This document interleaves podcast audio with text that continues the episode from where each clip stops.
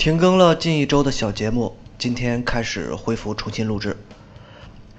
几天时间的来回奔波，生活仿佛永远在别处。所以今天推送的音乐就是来自于许巍的《在别处》，来自于许巍的第一张同名专辑。相比较现在平静淡雅的许巍，那个时候的许巍还留着很长的头发，漫无目的的到处乱窜，就是当年所说的盲流。李延亮在微博里曾经分享过他和许巍在九十年代各种现场里的小视频。那个时候的许巍远没有像现在那样总是带着微笑，而是有点孤独、有点愤怒的唱歌。二十多岁的时候，仿佛根本就不知道自己在哪里，所以他写出了《在别处》的这首歌。而这首歌的歌词，也是中国摇滚乐最经典的歌词之一。迷茫、幻想、青春，虽然这首歌里完全没有提到这三个词，但唱的就是这种年轻的动荡，所以它更加像一首诗歌。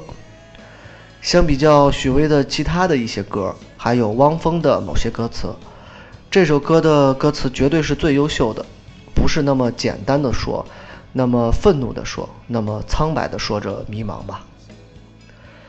现在的许巍演唱会上也会唱到这首歌，但是全然已经没有九十年代的那种迷茫感。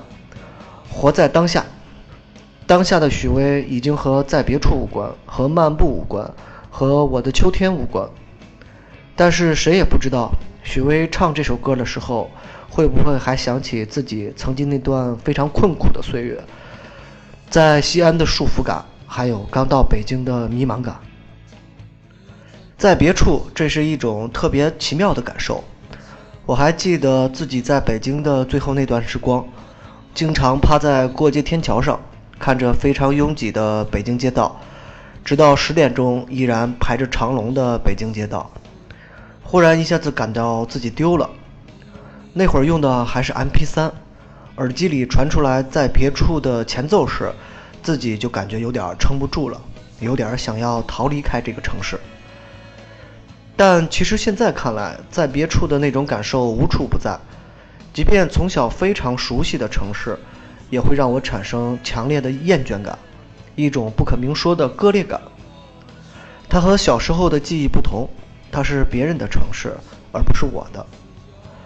我不知道这种感受多少人会有，但我相信我们每个人都会或多或少的带有一种在别处的体验，就像许巍歌里唱的一样。每天幻想着自己总在另一个地方。许巍已经不在别处，他在此时此刻终于不再飘，不再飞。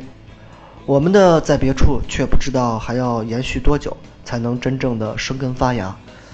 那么就趁现在尽情的在别处吧。许巍在别处。